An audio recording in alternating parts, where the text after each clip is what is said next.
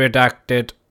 Hello and welcome to the Nordic Keyforge podcast. My name is Jason, the captain, and I'm joined here today with Hydrophilic Attack.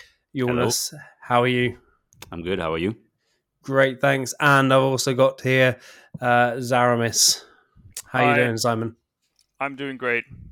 Excellent, excellent. How have how have the last three weeks been for you guys? I mean, we've we last week people would have been looking at their podcast apps thinking, you know, where, where are they? Are they having a hiat- hiatus?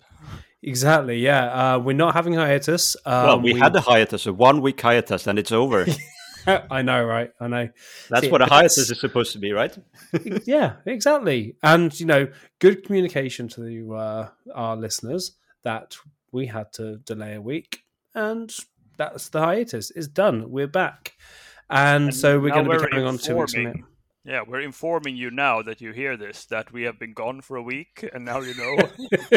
well, you did, you did, put in in in on in the Nordic server that we would be gone for a week. Yes. Yeah, yeah. I mean, but I like this retrospective information channel. Like this is the information channel for when the podcast will be late, and you will always know after the fact. yeah, that's a good that's point. How, that's how we do it. That's how we do it. how have how have the last three weeks been for you guys? Um, no, you have to say the word. Keyforge? Really? Well, okay, yeah. How has no? But it doesn't work with three weeks. Yeah, you can say how has the forge night and a half been? How was your yeah, how was your forge night and a half? This well, is getting ridiculous. Let's push on. Let me tell you about my forge night, which is clearly tonight because I played Keyforge tonight. But I will also tell you about my latest three weeks in Keyforge. Um, yeah, yeah. Latest three weeks. Tell us about tonight. You played your game tonight. Your league yes, game. I played my uh, Nordic uh, Keyforge League game against uh, Banan Permobil. Uh, and for those who don't know what that means, then try to translate it. I wish you good luck. Uh, it was some really, really tight games. And I must say, this goes for the last three weeks in general. I've had some of the best Keyforge I've had ever, really, uh, in this uh, season. And I'm actually now, in retrospect, despite me being upset at the time, quite happy that I ended up with this no dis uh, lineup. And uh, today I just rediscovered the fact that I almost have no board wipes in it as well. So it's a no dis, two board wipes across six decks lineup. Uh, wow! Uh, and it's just uh, it's doing really really well. I've won all three of my games against really really good players. I played Hydro, I played Algernon, and I played uh, Banan Permobil now. Um, the latter has some really really good decks against my board decks, so I had to pull out all the non-board decks today. I played uh, both my Dark Tidings deck, my uh, infamous Dusania Too Much to Protect uh, Lifter deck, and uh, uh, Pip sort of semi-rush deck today.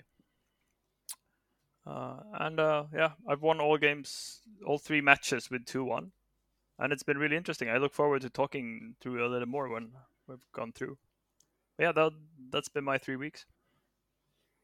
Cool, fantastic. Yeah, I, I mean, also we're going to be focused... crushed in Perkele Cup by Algernon. So he he got his revenge. Yeah, he certainly did. Absolutely smashed.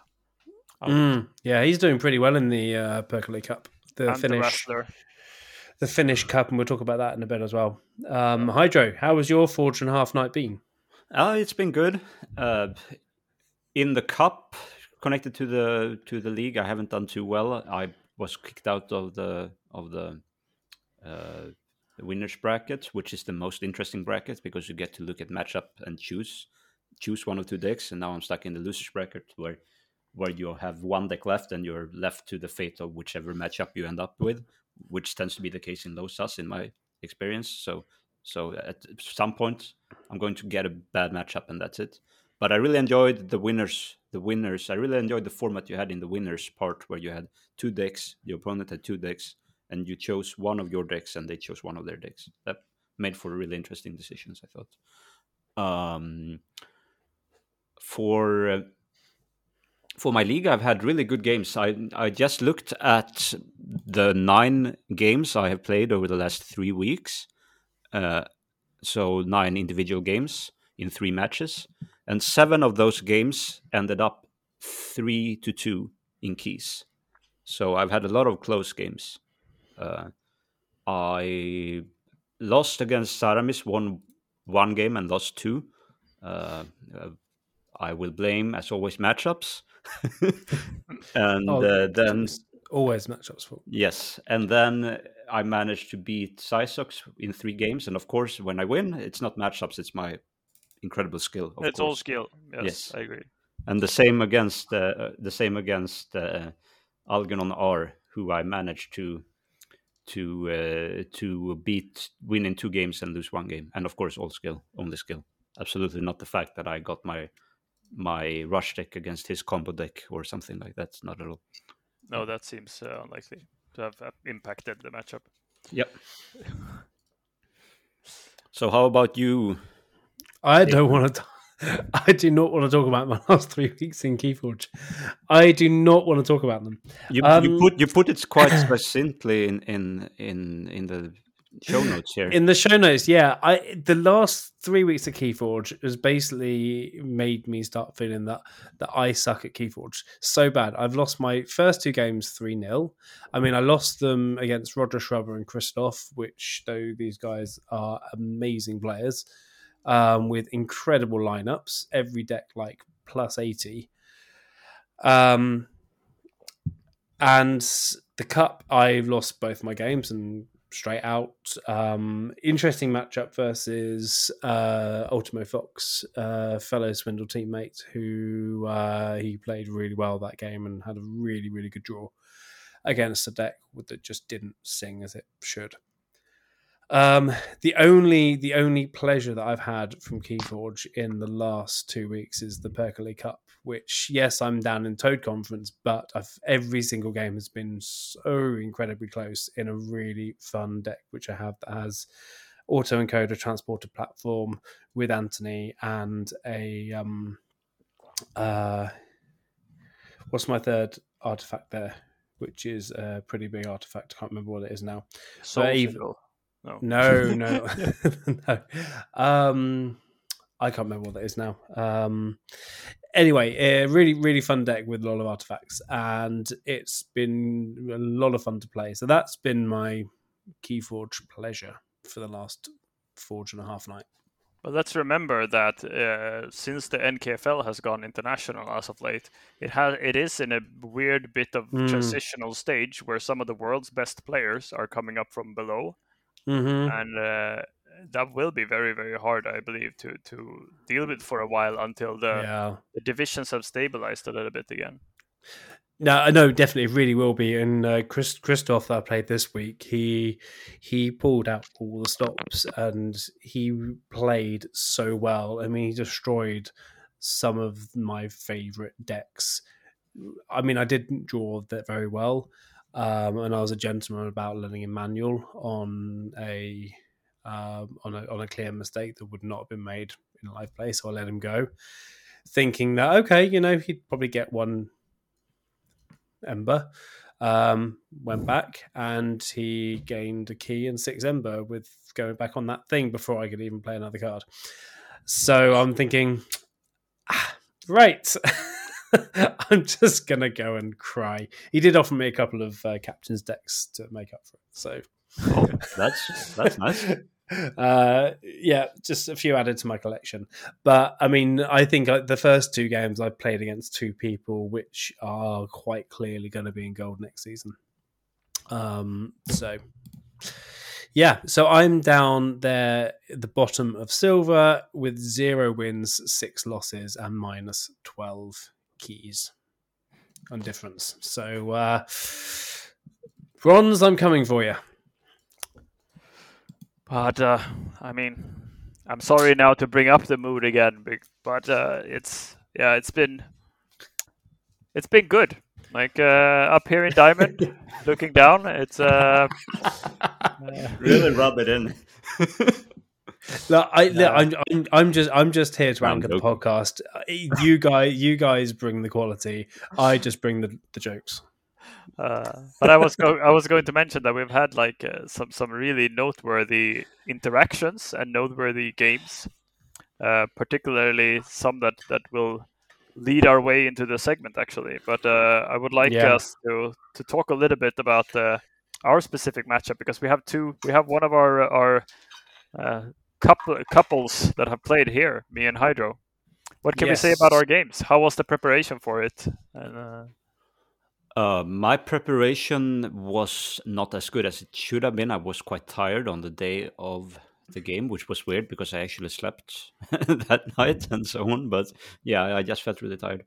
Uh, but I think you were also really tired. So Yes, we we were both were sort both- of both sort of not at our best uh, performance. Um, so, so were you, were you both sleep forging? yes, yes, yes, we were. See, you guys bring the quality, I bring the jokes. That's where I think we're agreed in there. How did the games go then? So the the first game, uh, that was a game you play. No, we shouldn't maybe say specific ones, but but I played sort of a crushy deck, and you played also kind of a board control deck.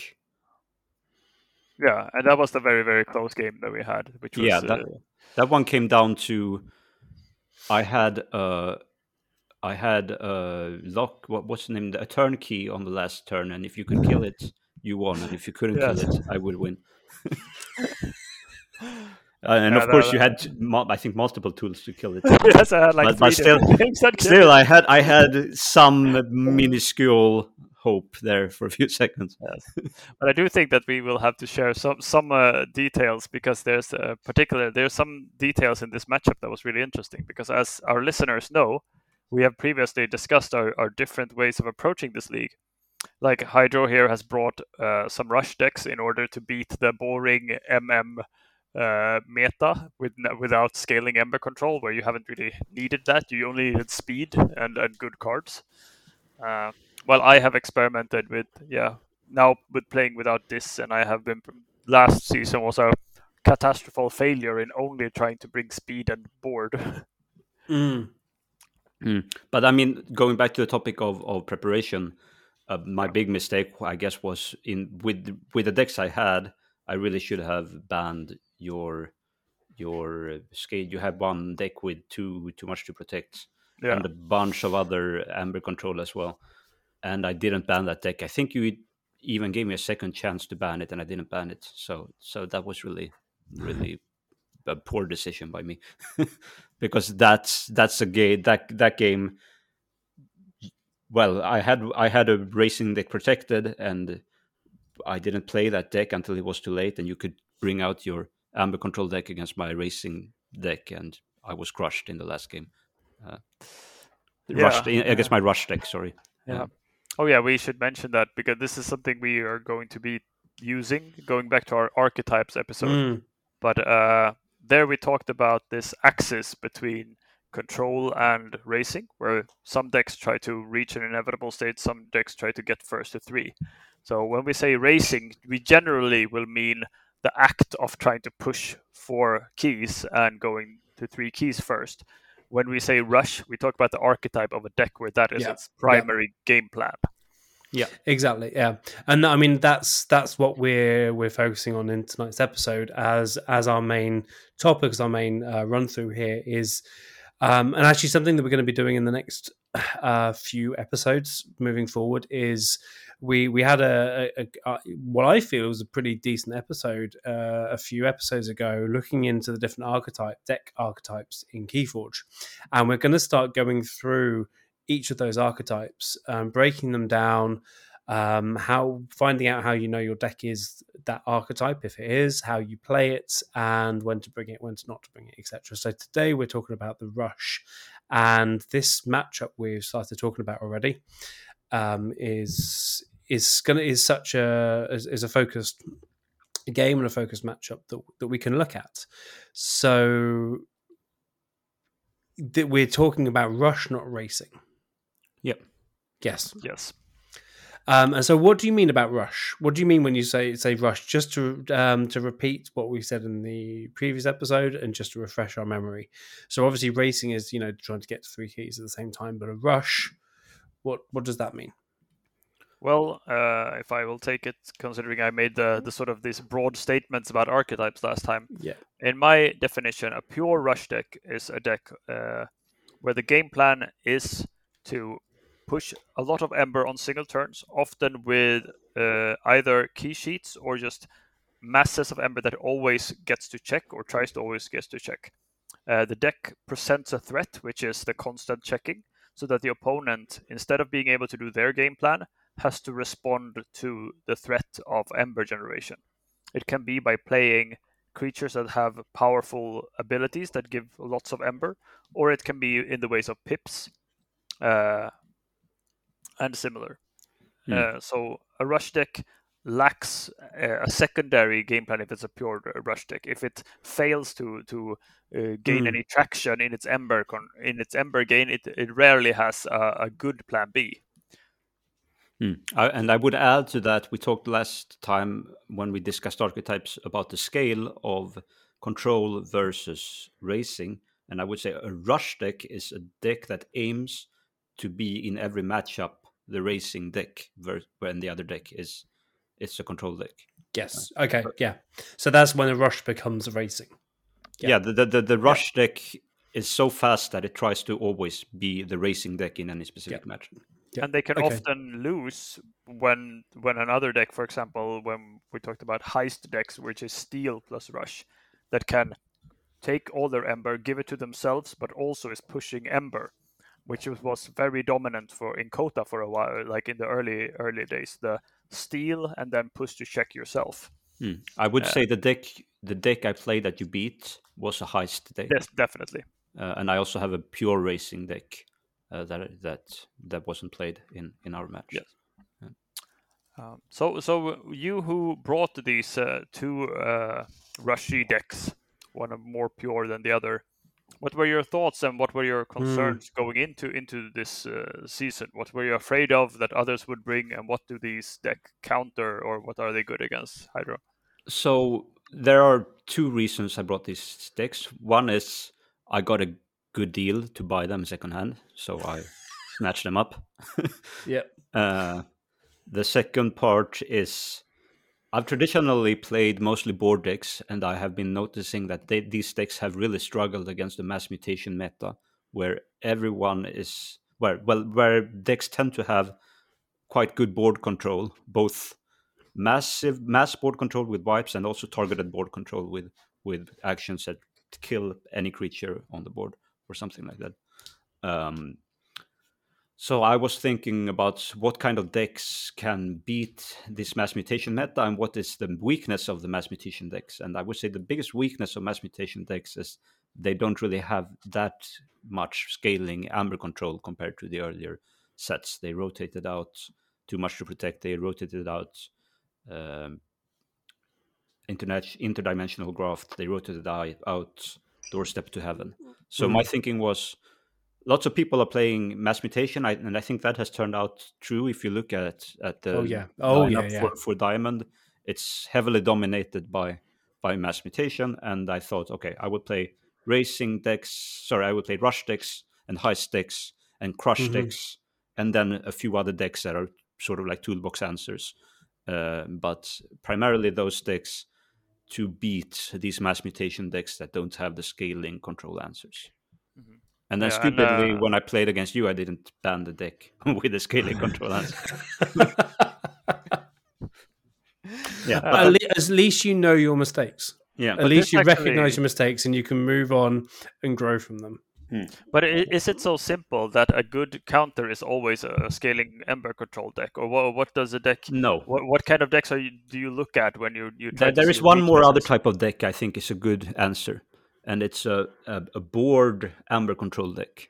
So a, a, deck with lots of Saurian creatures and the capture actions like tribute or or uh, um, city state interest or Mm. or creatures that you put out behind taunts that raise key cost like Edai or or Pismire or something like that. Those Yeah, Those you could types. say that the, the, the meta that arose when Worlds Collide came out that basically killed CotA for a while. Yes. which is Mm, mm. wards, big boards, and like the, where one board wipe isn't even enough. Yes. And then I feel like I have been playing those decks and I have seen how those decks cannot win against mass mutation, or they can, but they are disfavored. So my idea was okay, not so many people will bring those decks because those decks lose against the board control meta. So therefore, one of the, but both the board control meta and the and the creature decks, both of the well, I will not face the creature decks because people will not bring them because they're afraid of the board control decks, and and the board control decks I can beat with my with my racing decks, with my rush decks. That- How would you apply this? The, say that I, I want to bring a rush deck to, to a, a regular Archon tournament. Yeah, Would you would you do that, or, or what kind of gamble w- would I make think you that- do that? so there is some. Uh, this this is something people have talked about in card games quite a lot. Do you bring a deck that has a sixty percent chance of winning against sixty percent of the field, or do you bring a deck that has a I don't know eighty percent chance of winning against forty percent of the field, and then Yeah, uh, and, and hope for good matchups. And mathematically, I, I don't know if I had the exact numbers right, but mathematically, it can make sense to bring a deck that has a really good chance to win against certain matchups and hope for those matchups. Uh, because you still you need luck anyway in ma- like Mm. i- i- in a card game. So so yeah, I think I think it makes sense to bring those decks.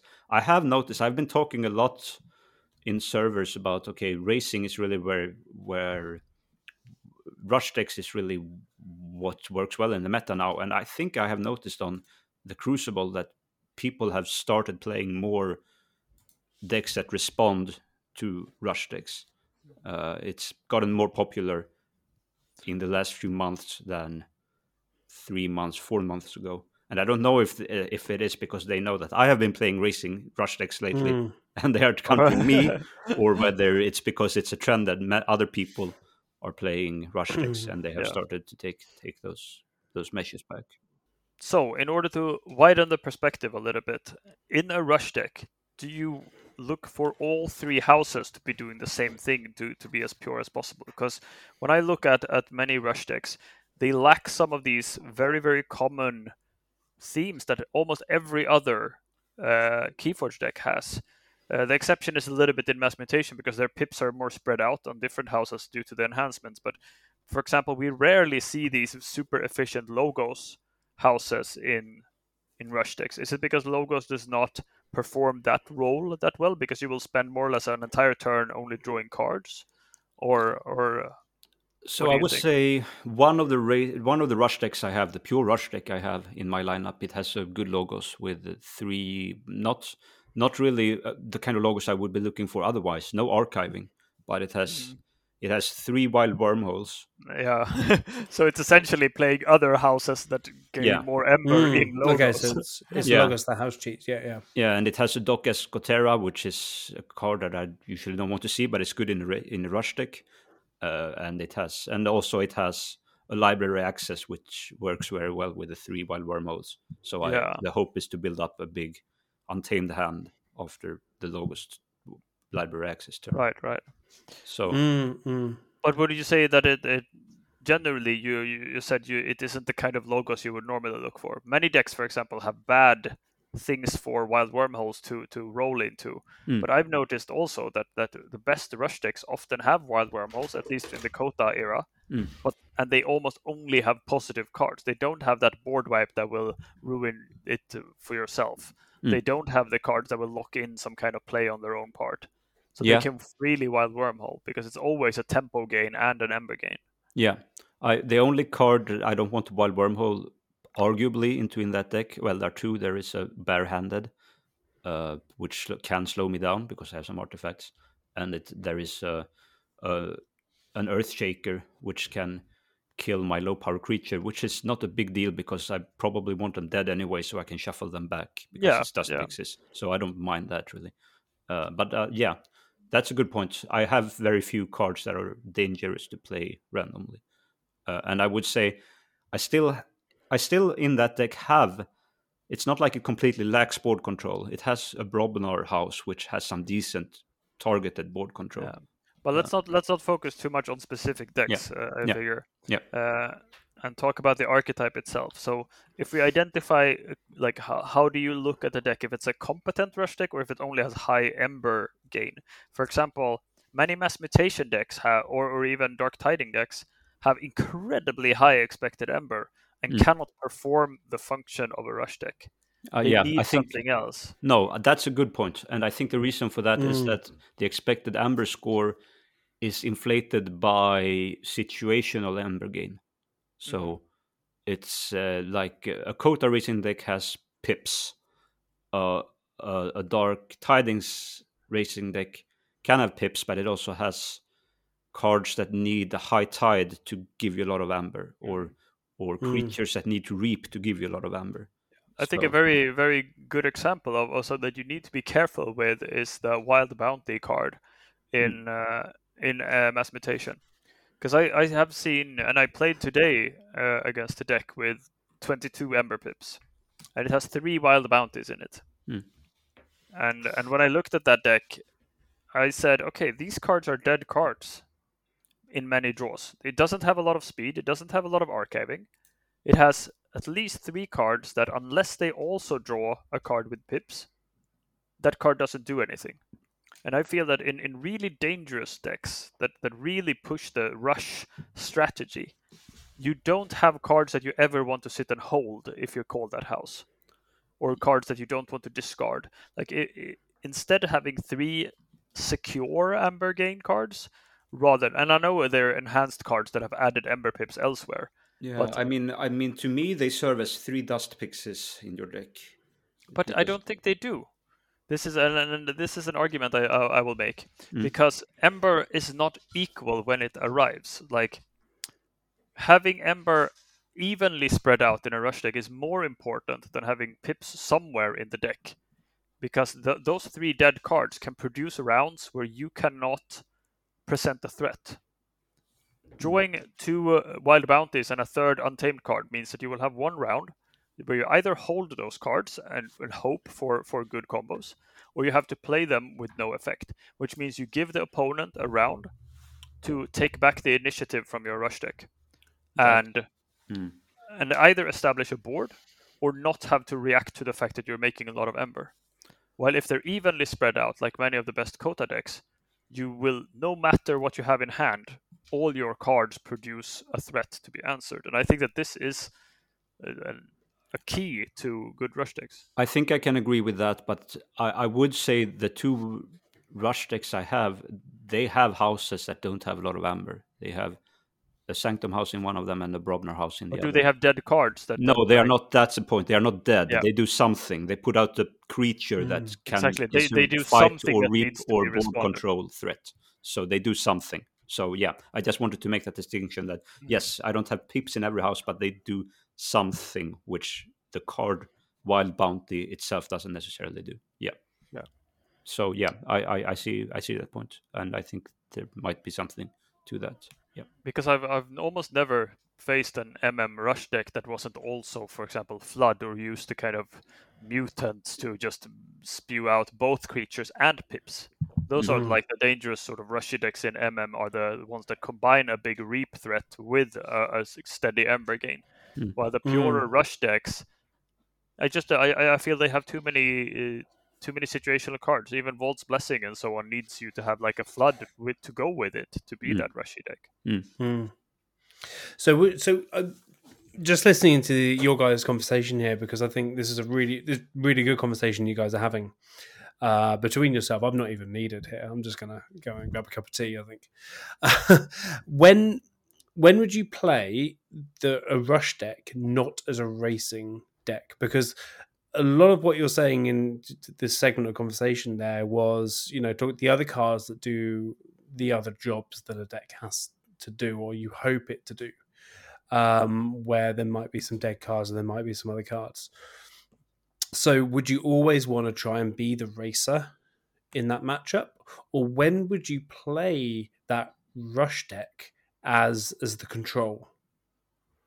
Um, when would you not play it as the racing deck to to, to, to try it try and do that? I Um, mean, yeah, you go go. ahead. okay, I'll go ahead.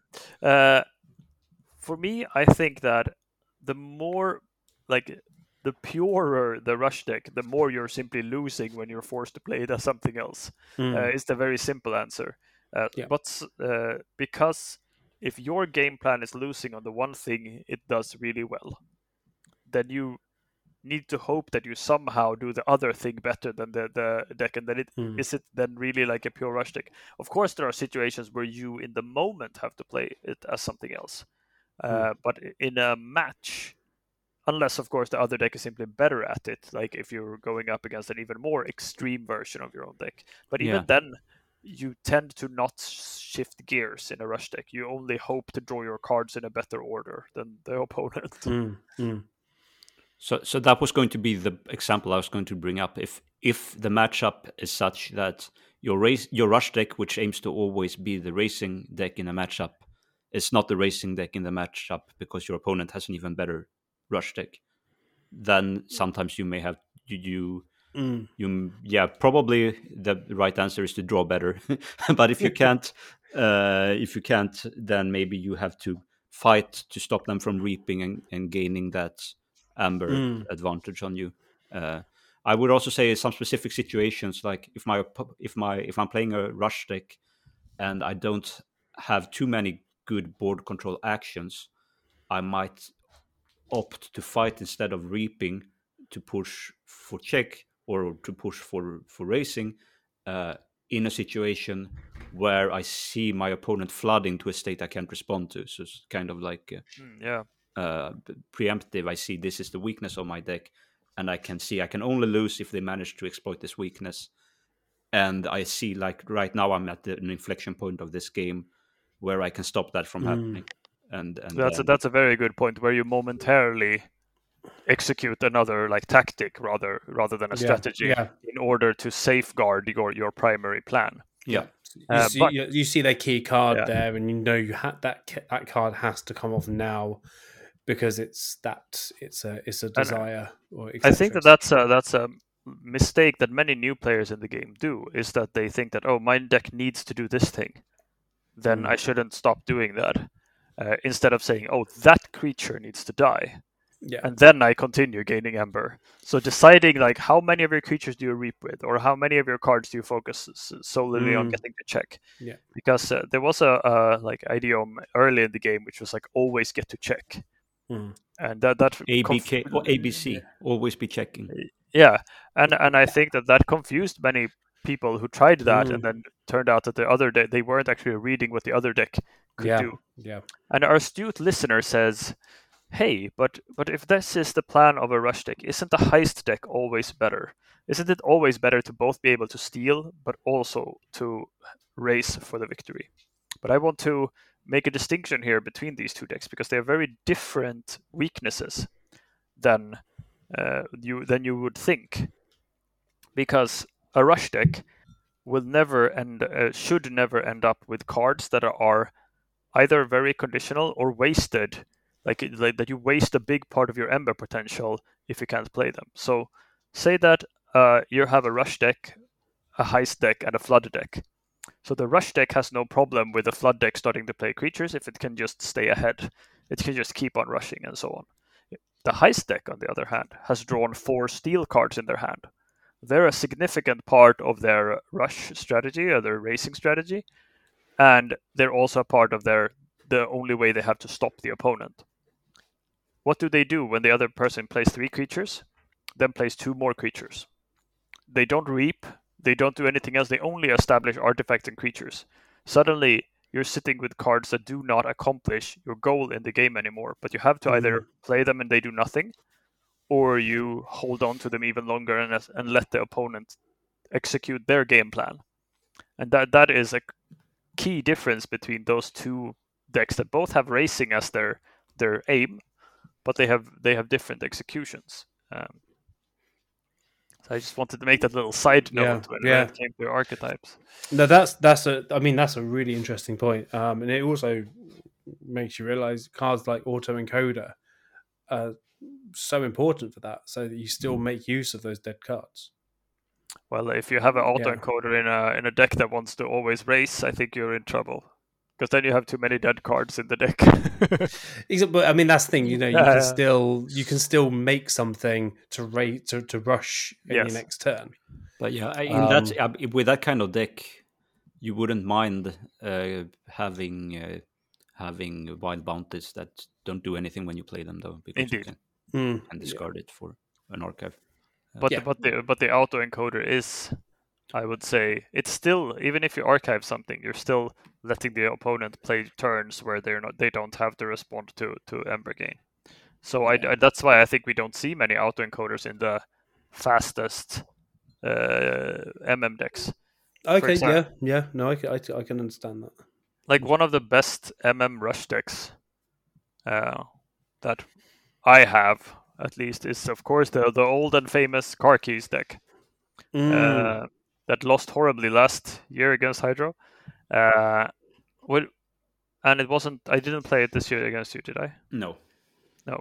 But I did play it against uh, another deck in my match against uh, Algernon, where it won like really, really big by doing exactly that. It both presented threats on the board and also rushed with pips. And I, it never has time to archive or to if, if it's spending turns, it doesn't have any archiving. But if I did, like it would it would I would never do it because an autoencoder would suggest that I have cards that are situational and a good deck with racing strategy doesn't have situational cards. Like the fewer situational cards you have in a racing like strategy and in a rush deck, the better I would say.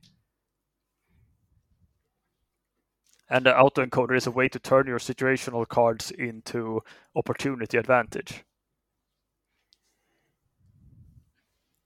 Yeah, that Yeah, yeah, definitely, definitely, yeah. Um, yeah, I think that makes sense unless you have the kind of zoomy decks where the autoencoder together with other efficiency decks makes you draw so many cards that Yeah, you yeah, yeah. raise But then we are in a Mm. very different. yeah, that's another different kind of archetype. archetype, Yeah. I guess. Yeah, yeah, yeah. That acts. It's not a rush archetype, but it, it's an archetype that can act as the racing deck in a matchup. But uh, bringing us back to the very core fundamentals of uh, of the rush deck, uh, what are the like the most important things you would uh, you want in one? Uh, when you when you're looking at, at your decks or, or new looking for new decks and so on, what are some Mm. Key things to look for? Like, is it a certain amount of ember, expected ember? Is it uh, certain cards, or or what are the key components of, of many rush decks for you? So For me, it's a certain amount of guaranteed amber, which is not the expected amber that that SAS says. It's um, it's cards that you can almost always play or always play, unless I mean I count a steel card as a guaranteed amber, which is not technically correct because the opponent can not make amber, and that's a valid strategy. Uh, but uh, yeah, that, that's the primary thing I'm looking at. I'm looking at how many, if I play every card in the deck, how many amber do I make, uh, and nothing else uh, Mm. goes my way. But uh, Yeah. I just play all the cards, uh, and and I want that to be quite a bit above the 18 you need to win. And if you can do that, then Yeah. you have that's I think a, a good rush deck. That's the first thing. The second thing, which is really nice to have, is a is a key cheat. Um, Mhm. And the, the deck that I lost against you with, it has the weakness; it doesn't have a key cheat. So when it goes up against the bad matchup that has scaling amber control, it's in trouble. Uh, Mm. so if I had a, if I had a, a key cheat in that game, it could have gone very differently. Okay, so Mm. take uh, take two cards here. I'll I'll put you t- to some choices here in a little game. Mhm. Imagine these the cards come in the same uh, deck. Mm. What are the advantage of a Dust Pixies versus Flaxia?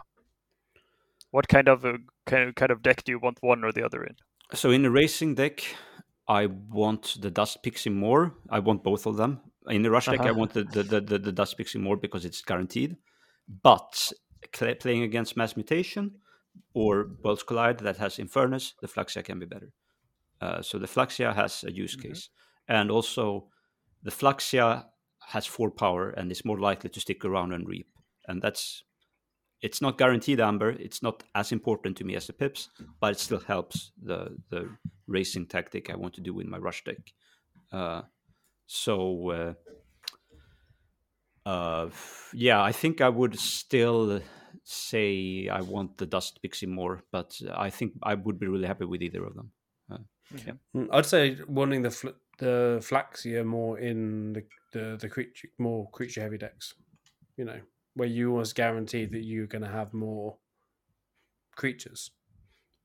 Yes, but it feels bad in those situations when it doesn't get when you're when you're behind. No, uh, yeah, I Yeah. can definitely see that. I can definitely see that.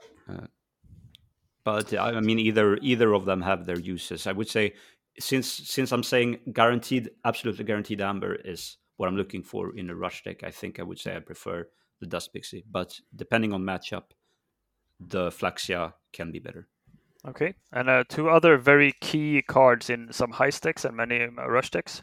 Would you rather have a Relentless Whispers or a Ghostly Hand? Um, I would rather have the relentless whispers. Uh, because okay, yes, it's less guaranteed, but but I think that one is. It's so rare you have a shadows house that doesn't have a one or two power creature you can play on the same turn and kill by yourself. So I I count, I count the the the relentless whispers as a three amber swing card, even though the other is a potential four, but only sometimes. Yes, yeah. But you could also say that you could also say that Ghostly Hand is a guaranteed two two gain, while Mm. while Relentless Whisper is a guaranteed one gain. Because there may be situations where there is no creature to kill with a Mhm. Relentless Whisper. But I've found from experience those situations are very rare. I can almost always kill something with those two damage. Uh, Mhm. It might might come from my own deck, but I, it's very rare I can't do it. I would say. That's interesting. Uh, so that that that uh, also shows us a little bit that having these small shadows creatures that you can kill yourself is sometimes quite important. Mm. Uh, Yeah, like Mm. uh, Silvertooth, very underrated creature in a in a racing deck. He comes in, he reaps once, and then you can kill him with a relentless whisper or Mhm. or uh, pawn sacrifice. I, Mm. I, I'm happy Um, with that card.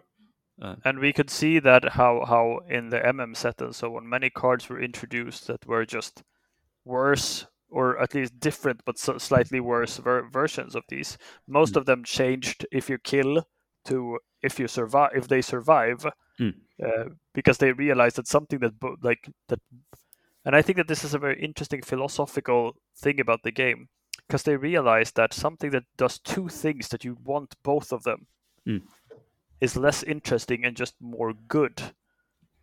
Every like always so good Mm. versus a deck a card that either does something you want, which is kill something, Mm. or it steals.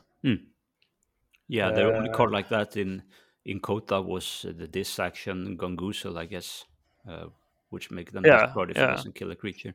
But and you- that's it fits with uh, this team of causing like uh, benefiting from uh, damage on on creatures. Yeah, and and I would say overall, yeah, that's a really good that's a really good observation that they have introduced a lot more cards that make the choice more interesting.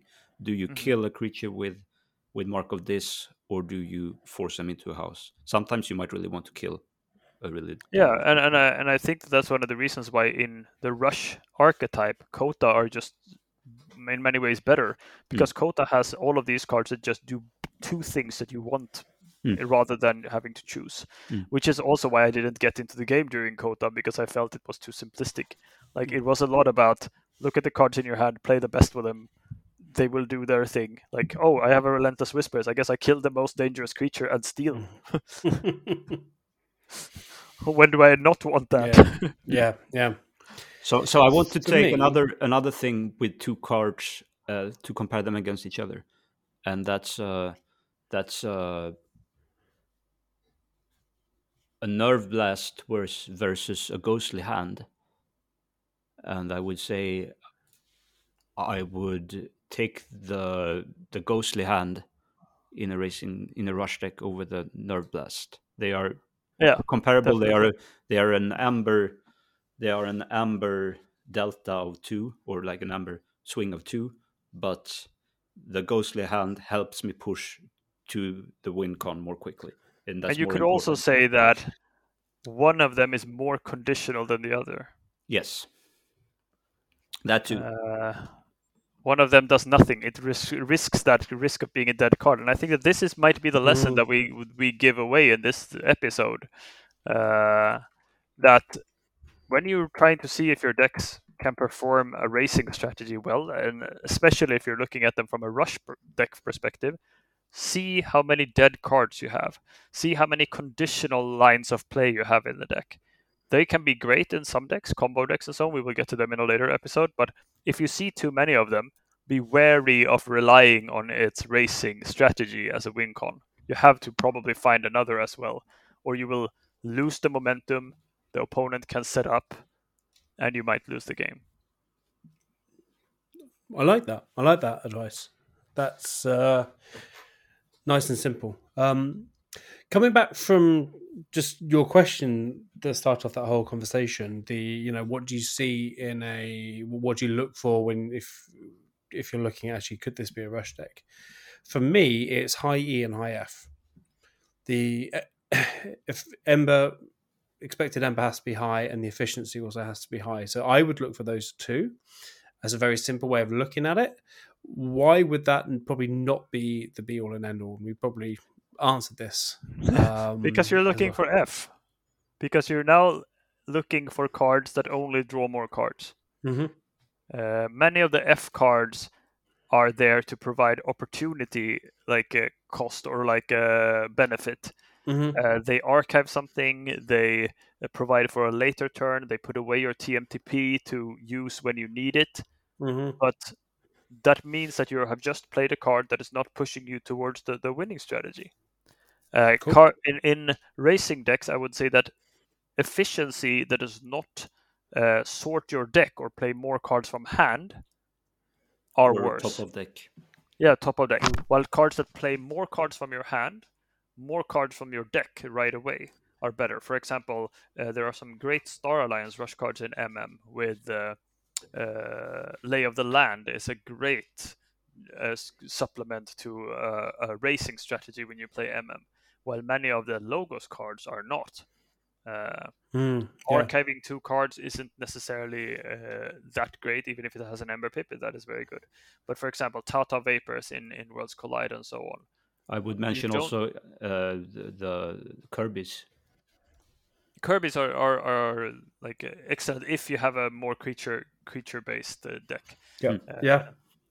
Uh, but Malay of the Land, even Survey, like even cards that just make sure that you look at two cards and say "Wh- one of these is better than the other. Like, Mm. One of them will be better than the other, so throw away one of them. Mm. And since a rush deck should have an even distribution of threats, it should never be the end all if you throw away one of them.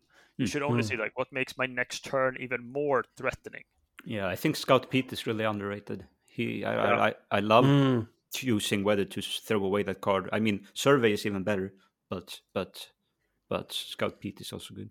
Mm. Yeah. Uh, and uh, you can in in once again in Karkis where I have uh, this it two surveys a lay of the land, a scout Pete, and a Saurian egg. That also gives like that kind of uh, Mm. really really like uh, speed enhancing uh, part where you sort the deck. You don't put them aside for later. You say, okay, next turn, what can I do to continue presenting threats?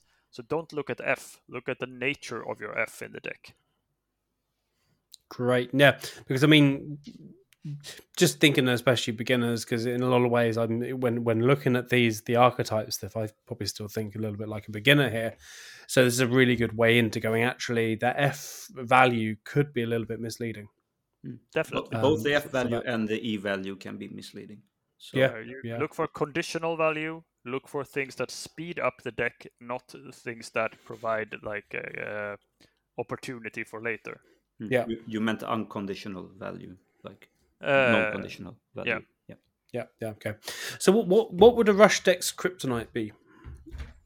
Hydro, take it away. Yeah, so I mean, I really lost against a deck with too uh, too much to protect and a bunch of other cards that can take one or two amber away. Uh, uh, so uh, if if you have a key cheat, you can play against that. But if you don't, it can be you can because I, in Mm. that game I, I also played it badly, but I I played defensively. I tried to not play into the too much to protect, and that stopped me from uh, from pushing my advantage as the deck that wants to race.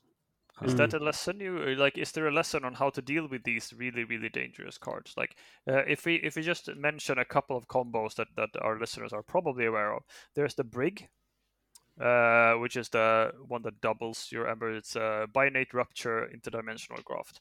Then there's it doubles everyone's Ember, and then it takes all the Ember that is left after the opponent forges, which can be enormous swings. Mm. There's uh, cards like the Sting. There's Too Much to Protect. There's Doorstep to Heaven. How how are some thoughts that you? How do you deal with these different? Uh, which ones do you want to play around, if any? Uh, some of that is fairly evident, but what are, Mm. which one? When do you play around them, and when do you not play around these cards? Yeah, I mean, I, I mean, I would say a big, big thing. If I can just kind of before Hydro actually gives us the answer here, um, could could it be that you only you only gain Ember to six and you you make checks so you don't go above the six? So that was the plan I tried against Mm. Zaramis, but he had lots of little cards that said steal one or capture one or Mm, okay, raise key yeah. cost by one, and Okay, then I yeah, yeah. and then I wasn't pushing, so that, that I was I was punished for trying to to to uh, to uh, play around too much to protect. I would say if I know the matchup is really bad, which I knew in this game, I should have seen my only out is that I rush and you don't have the answer yet. So I should play for that 10% chance of winning instead of playing defensively and give myself a 1% chance of Mm. winning. That's really really interesting. Would you say that that's a general strategy, or when when do you need to like in in the racing uh, strategies mind where you where that is your plan? When do you switch into that kind of thinking? Is it always the best? Or of course, there's no lessons like always, but but when So yeah, so the problem here is that too much to protect is probably the card where this is most difficult and most likely to hurt you. Like I think Brig is better to just race into because you still get the key. Uh, while with with too much to protect, they can steal your amber and steal another one, and you don't even get a key. Same for same for the sting. I'm not afraid of the sting when I play racing deck because I'm going to get my my final key before you get rid of your this thing anyway. You should probably Mm. you might it, it might probably hurt you more than it helps you this thing unless you have ways to remove your own artifacts in not in shadows. It just Or you can get that early enough. Yeah. Th- this uh, also reminds me of something that is very crucial when you talk about the worst cards. It isn't too much to protect. It's too much to protect and another card. Mm. Because many Yeah. people see too much to protect Yeah, and yeah. think, oh, they have a too much to protect. Now, like, I cannot uh, go up high and so on. What you should be thinking is, yeah, but they can't stop my key and they have to play their too much to protect. Because if they don't have the two card combo, a too much to protect gives them some ember, but in a rush deck, you probably don't have to care so much. Either they use it, that's good for you, Hmm. because then then after that you can just rush freely if they only have one, or they don't use it and you get your key, or they and if if they use it, you still get your key. Like Hmm. if they don't have that second card, a TMTP in many decks is like it's it's not worth it. It's uh, like Yeah, I agree. And I would say this was a mistake I made when evaluating your your decks when I was tired. I saw that two too much to protect, and I didn't really consider the other small steel cards that actually Mm. decided that game. I would say because because they are the ones that stopped me when I tried to uh, to first six all the time. Yeah. yeah. So uh, so that's that's a really good point. That's what really helped that deck win that game. You had you had the too much to protect, and the hugger mugger or Yeah. something like that. And that this is important for everyone to see. Like, when you see the opponent's deck, if you see a TMTP, it might be worth just rushing ahead, have them use it, but you should still, you will still probably be faster, and you got you got the key. Hmm. Even if they got four ember and they get their first key or whatever, your deck Hmm. might have the so much of an ember advantage that you can just like Hmm. say, okay, that was a swing of four, I'll take it. The problem was you had card. too too much to Yeah, protect. yeah. So after I baited out the after I baited out the first one, which I did well, I think I made a mistake of playing around the second one, which he didn't have yet, when I should have been Yeah, pushing. but it. that was a very specific game. That Yeah. that my my deck is a hate deck. For those, Mm. I, we've talked a lot about the specific deck, but it's really a it's really a specific deck. When you have both a Dysania, a Sneklifter, and double too much to protect in a deck, so it hates on everything people like to do. it's just it becomes a talking point. Yeah. it's Yeah, a troll yeah. deck. It is a troll deck. So Hydro, what you're saying is the way around this is just to rush harder. Uh, well, to with with some reservations. but, Sometimes, yeah. Yeah. Yeah. Yeah. Yeah. I mean, you A could ra- player- raise to nine instead of raise to twelve. Yeah, Like- exactly. So when it doesn't produce a when when you don't give away the same advantage as you just got in a key. Uh, but uh, Mm. the the whole uh, it's really interesting that uh, the experience of, of playing a lot will really teach you when it's worth just playing into things. Because the game I had today, and now it's a small anecdote here again, sorry listeners, but my opponent threw away four or five eclectic inquiry and one uh, Starlines card where you uh, archive cards from the top three because I had a Dysania in hand and he knew it. If he had played those two uh, Eclectic Inquiry, I would have to play the Dysania. It would give me an Ember Swing, uh, but then it, then it would have been out of the deck for quite a while. Uh, and you always have to think like, okay, how many cards will I need to throw, and how long will they shade Mm. themselves? Like, if I'm throwing away more cards than they lose by just holding that card, then they're Yeah. definitely making the better trade here.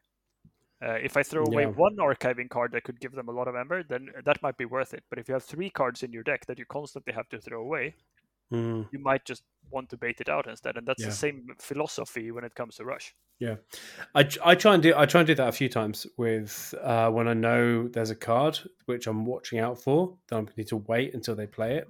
Is you give them a half reason to play it, Exactly. let show the hand, it's out, and then you can just okay, thank you, it's in the discard pile.